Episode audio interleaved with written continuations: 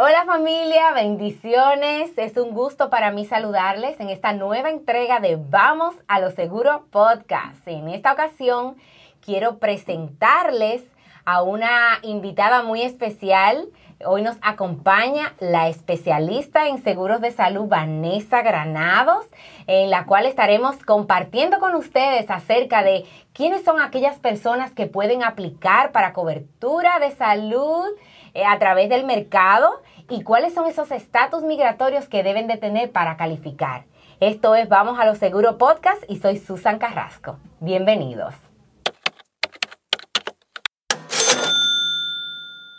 Bienvenida Vanessa, qué gusto que me acompañes. Gracias por acompañarnos en esta entrega de Vamos a los Seguro Podcast. Yo sé que eh, es una oportunidad muy grande que tenemos ahora mismo y formalmente bienvenida. Gracias por invitarme al podcast que tanto ayuda a los agentes que están comenzando en este mundo, en este lindo mundo, donde podemos ayudar a muchas personas. Así es, así es. Y nos preguntan y nos piden temas de, qué desarrollar y yo sé que tú eres una experta en el tema de inmigración y que ese es un tema un poquito caliente ahora mismo donde se está hablando mucho de que quién es elegible, muchas personas que han perdido coberturas y que tienen dudas. Y hoy vamos a aclarar acerca de que quién califica para cobertura médica a través del mercado de salud y cuáles son esos estatus migratorios que deben de tener, cuáles son esas condiciones para ser elegible para aplicar para, para una cobertura. Y mi pregunta eh, que vamos a exponer ahora mismo eh, es quién es quién es quién califica para, para una cobertura en este momento del año, que no es open enrollment. Fíjate, Susan. ¿Quiénes califican califique, y eso tenemos que tener mucho cuidado cuando vamos a sentarnos a hablar con una persona. Hay diferentes tipos de seguro de salud, pero específicamente los seguros del marketplace nos indican que personas que tienen determinados estatus migratorios y que van a generar ingresos en el año corriente y van a hacer sus taxes en el año siguiente, Excelente. califican para poder tener un seguro o una cobertura médica a través del mercado de salud. son dos aspectos un estatus migratorio e ingresos y que van a hacer, van a presentar sus impuestos para el próximo año basado en los ingresos que obtengan en este año fiscal. Correcto, es así. Ok, ¿y cuáles son, por ejemplo, eso? Vamos a hablar acerca de los estatus. ¿Quiénes? Eh, en cuanto a inmigración hablando, pueden aplicar y pueden obtener cobertura a través de un del mercado de salud. Ok, fíjate, es, es bastante numerosos los tipos de estatus, pero vamos a hablar de los más corrientes. Correcto. Ok. Entonces, personas que sean ciudadanos de los Estados Unidos, bien sea porque nacieron aquí o porque son naturalizados, califican. Ok. Eh, residentes permanentes o temporales. Ok. Eh, personas que obtuvieron así o que em, eh, sometieron asilo político, TPS. Pero eso es como lo más habitual. Esas personas primero van a tener una I-797. Ok esto ya les sirve como comprobante de que abrieron un proceso migratorio y ya con esa I-797 sellada, que tiene fechas, pueden eh, obtener cobertura. Cuando tú hablas de que está sellada y tiene fechas, ¿de qué fechas estamos hablando? ¿Del día en que sometieron esa aplicación? ¿Le dieron un recibo? ¿Es como un recibo? Desde el día que colocaron huellas esa persona recibe una I-797 con un sello y una fecha. Esa es la I-797 que está validada por el mercado de salud como eh, correcta, como un estatus migratorio válido para poder generar una cobertura. Entonces, estoy sentada con un, con un individuo que quiere aplicar para cobertura de salud. En ese momento, ese individuo debe tener el documento físico, debe de tener el documento disponible para aplicar, para completar esa aplicación. ¿O existe tiempo que el mercado le da para proveer esas pruebas? Ok. El deber ser es que usted corrobore con su cliente que esa persona ciertamente haya generado, haya abierto un proceso migratorio y que tenga el comprobante, ¿ok? ¿Por qué? Porque el mercado te da hasta tres meses para poder subir esa documentación como comprobante de que ciertamente esa persona tiene un estatus migratorio. Mm, interesante, interesante. Y dime una cosa, Vanessa, acerca, vamos a hablar acerca de visas, porque hay personas que vienen como turistas, aquí a Estados Unidos. ¿Existe algún tipo de visa entre esos estatus migratorios que puedan ser elegibles para aplicar para cobertura a través del mercado de salud? Sí, fíjate. Una persona que viene con un estatus de turista no tiene permitido trabajar en el, en el, país. Esa persona no califica. Okay. Pero una persona que viene eh, con una visa de habilidades especiales. ¿Y qué son habilidades especiales? Por ejemplo, una visa de talento. Yo dentro de mis clientes tengo cantantes, tengo golfistas profesionales. Esas personas tienen una habilidad especial y van a hacer ese oficio acá en los Estados Unidos. Esa persona califica a través de su visa y el comprobante es el pasaporte. ¿okay? ¿Esas personas tienen un seguro social? Esas personas les van a proveer un seguro social y más adelante eh, un permiso de trabajo y van a calificar para una residencia mm, eh, luego en el tiempo. Okay. Hay otro tipo de visa que es la visa de em, inversionista esas personas también van a, eh, van a trabajar en su oficio y van a entonces a calificar a través con su pasaporte, ese sería su comprobante para poder obtener una cobertura por el mercado de salud. Entonces, em, son muchos las personas que pudiesen calificar. Mi recomendación siempre va a ser llamar al mercado de salud cuando usted le toque un caso atípico no se quede con la información que le podamos proveer em, entre, entre nosotros mismos los agentes, claro, claro. sino llame al mercado de salud. ¿Dónde podemos obtener esa información? ¿Llamando al mercado de salud? ¿Dónde más? Fíjate, el mercado de salud eh, sería como la herramienta número uno. Pero cuando tú llamas al mercado de salud, ellos tienen un help desk eh, especialmente para ayudar a los agentes. Oh. Eso tiene, ellos tienen un teléfono es el 1855-267-1515. En ese número vas a encontrar ayuda para esos casos especiales. También puedes ingresar en la página del, de cuidadodesalud.gov y ver cuáles son todos esos estatus migratorios que te hacen. Ahí hay una lista de todos los estatus migratorios. Sí, ahí hay una lista eh, bastante extensa, pero muy importante que usted le comunique a su cliente que tiene que proveer un comprobante de ese estatus. No es preguntar y que nos diga que sí tiene permiso de trabajo, por poner un ejemplo, que es bastante habitual. No. Esa persona tiene que darnos una fotografía, un, un, em, eh, un comprobante escaneado de ese permiso de trabajo porque nosotros vamos a necesitar esa información para eh, subirla en la aplicación o para colocar los datos dentro de la misma aplicación. Una pregunta, yo tengo un cliente y este cliente aplicó este año, me suministró esas pruebas, esos recibos que ya fueron administrados por el Departamento de, de Inmigración y el año que viene le vamos a renovar. ¿Es necesario adquirir de nuevamente esos documentos? Fíjate, muchas veces cuando nosotros vamos a hacer la renovación de la cobertura, el mercado no vuelve a solicitar el comprobante. Okay. Pero me ha pasado con personas que tienen permiso de trabajo y ese permiso de trabajo se venció, mm. que el mercado de salud vuelve a solicitar comprobante de eh, de estatus migratorio y hay que subir el documento nuevo eso puede pasar. ¿Qué sucede si ese documento se vence a mitad de año donde le estamos proveyendo cobertura a esta persona? En ese momento, ¿qué sucede? ¿Has tenido?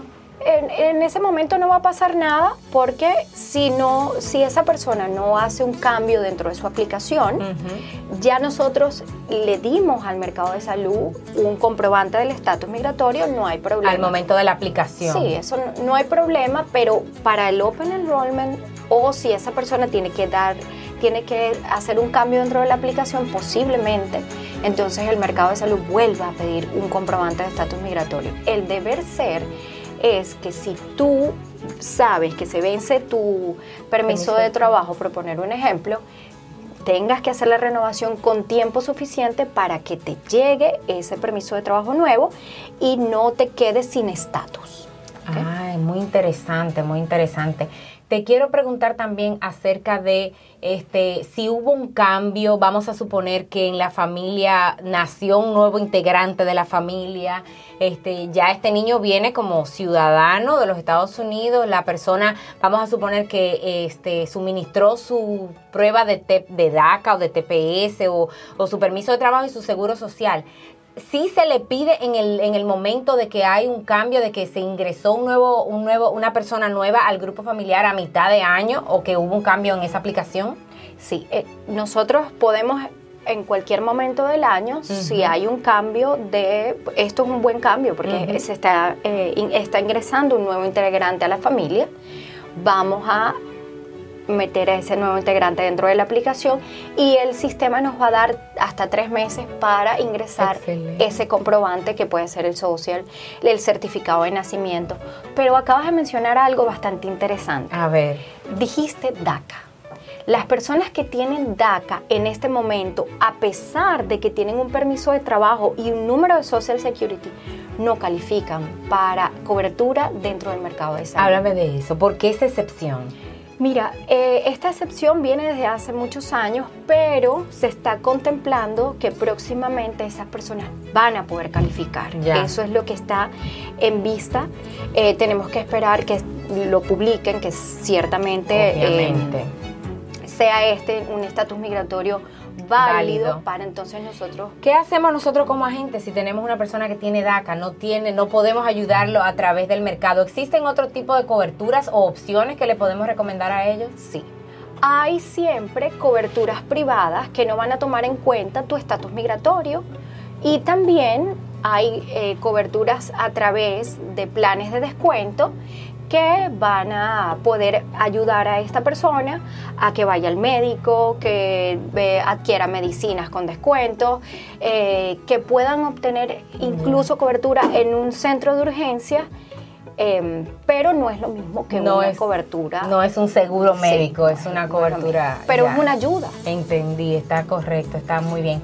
Y una pregunta este, importante con relación a los impuestos muchas personas están cotizando por aquí, cotizan por allá y tú me diste mejor precio que el otro y el otro y me voy con el otro agente. ¿Me puedes hablar un poquito de eso? Porque eso puede ser un, tema, este, es muy común de, de que los clientes consideren o crean que pueden conseguir mejores cotizaciones de precios en el mercado depende de la gente que los atienda. Exacto. Bueno, fíjate, ¿qué es lo que yo le, le, recomiendo a mis clientes? Y yo soy bastante clara cuando voy a, a cotizarle a una familia. Primero que nada, si usted va a hacer los taxes con su pareja, entonces tiene que declarar juntos porque el mercado de salud o, el, el, Estado, porque el IRS y el mercado de salud al final es la, es la misma gente. Entonces usted tiene que tomar en cuenta los ingresos suyos y los ingresos de su pareja. ¿Ok? Nosotros no podemos hacer modificaciones en la cotización. Nosotros colocamos los datos que los clientes nos suministran y esto tiene que ser lo más apegado a la realidad posible. ¿Por qué? Porque cuando nosotros hacemos la cotización, vaciamos esa data dentro del cotizador del mercado de salud, si hay una diferencia cuando usted vaya a hacer sus taxes el año próximo, entonces va a haber un recálculo de prima para esa persona que obtuvo cobertura. ¿Por qué? Porque le dieron un crédito fiscal diferente al que realmente le correspondía en función de los ingresos que realmente obtuvo. Mi recomendación siempre es para los agentes que se sienten bien con su cliente, que lo ayuden a hacer el cálculo de sus ingresos, porque hay personas que no saben cómo hacerlo de la manera correcta. Y que guíe a esa persona a través de los diferentes planes para los cuales puede calificar con ese tipo de ingresos. Entendemos que hay personas que trabajan como independientes, que están en 1099, donde eh, la mayoría no saben cuánto va a ser su ingreso eh, al final del año y se pone un aproximado. Entonces, ¿cuál sería el tipo de conversación a tener en el momento de cotizarle a esa persona? Fíjate, en ese momento esa persona va a hacer un cálculo de lo que va a generar en el año. pero más adentrado el año, esa persona puede hacer una modificación de ese ingreso. Cuando ya tú tienes un panorama un poquito claro a medida que va transcurriendo los meses, tú puedes hacer una modificación y en ese momento se te hace un recálculo del crédito fiscal, te cambia, eh, se ajusta un poquito el plan, la prima, pero eso te ayuda a que cuando vayas a hacer los taxes el año próximo, no te hagan un recálculo de prima significativo. Es muy importante mantener esa data lo más eh, precisa posible. Yo en mi mente lo tengo como, y le digo a los clientes en muchas ocasiones, yo le digo el IRS, y el mercado de salud comparten computadoras y al final del día ellos se sincronizan y es el mismo sistema que usan. Entonces es necesario que la información que usted me provea en el momento de cotizarle para su cobertura, para su crédito fiscal, sea lo más fiel posible a la realidad de sus ingresos. Y entendemos que los ingresos cambian, entendemos que eh, los taxistas, las mujeres que trabajan en salones de belleza, las personas que limpian, eh, todos aquellos que trabajan como freelancers, que son 1099, que trabajan por su cuenta, sus ingresos no van a ser lo más fiel posible, pero sí pueden hacer ajustes. ¿Hay un límite de hacer ajustes en su póliza durante el año o no hay un límite? No hay un límite. Yo sugiero que en la medida de lo posible sea lo más adelantado en el año, o sea que no esperemos a fin de año para hacerlo, para que nos hagan un recálculo en función de lo que generamos realmente en el año. Y eso no lo vas a saber a última hora, sino ya a mediados de año yo diría que es el punto tope para hacer este tipo de cambios. Muy interesante, es, eh, es una información muy eh, valiosa para todas aquellas personas que andan buscando por ahí opciones de planes eh, saber primero cómo califican, si tienen su estatus, si es correcto. Vamos a, compartir también la página donde los mismos eh, clientes pueden ir a ver si, si el estatus migratorio que tienen es válido para también ser elegibles para obtener una cobertura a través del mercado de salud. Esa página es, me dijiste, cuidado de salud.gov. Y esa, esa página es en español. En español o en inglés Sería marketplace.gov, ¿correcto? Sí. Sería en inglés. En español, mercadodesalud.gov. Y hay un, lugar, o puedes escribir en, un buscador em, estatus migratorios que, que, califican para cobertura en el mercado de salud. Y ahí te despliegan los diferentes estatus migratorios que te hacen calificar. Excelente, me encantó que pudiéramos este, aclarar dudas, que pudiéramos hablar en detalle acerca de, estas eh, cualificaciones, elegibilidades. Y algo interesante que no, no te pregunté antes y fue los niveles de ingreso varían por estado, eso es correcto. Los niveles de ingreso varían por estado, varían según eh, la cantidad de miembros que conforman la familia. No es lo mismo el nivel de ingreso para una sola persona que para una familia de cinco personas. Eh, entonces, ¿qué tenemos que tener nosotros los agentes como herramienta? Tenemos que tener esta tablita eh, que va a variar y, sería bueno que la tengamos según el estado donde estamos calificando a nuestro cliente. A nuestro cliente, porque también esos ingresos, esas tablas de ingresos, niveles de ingreso varían por estado. Es correcto. Bueno, Vanessa, para mí fue un gusto, es una bendición que pudiéramos compartir esta información que es muy valiosa para todos nuestros agentes, también para nuestro público que quieren aplicar en algún momento para una cobertura, que quieren informarse, saber si son elegibles para algún tipo de cobertura basado en su estatus migratorio, en su tamaño de familiar y también en sus ingresos. Gracias por compartir con nosotros y esto es Vamos a lo Seguro Podcast y yo soy Susan Carrasco. Bendiciones.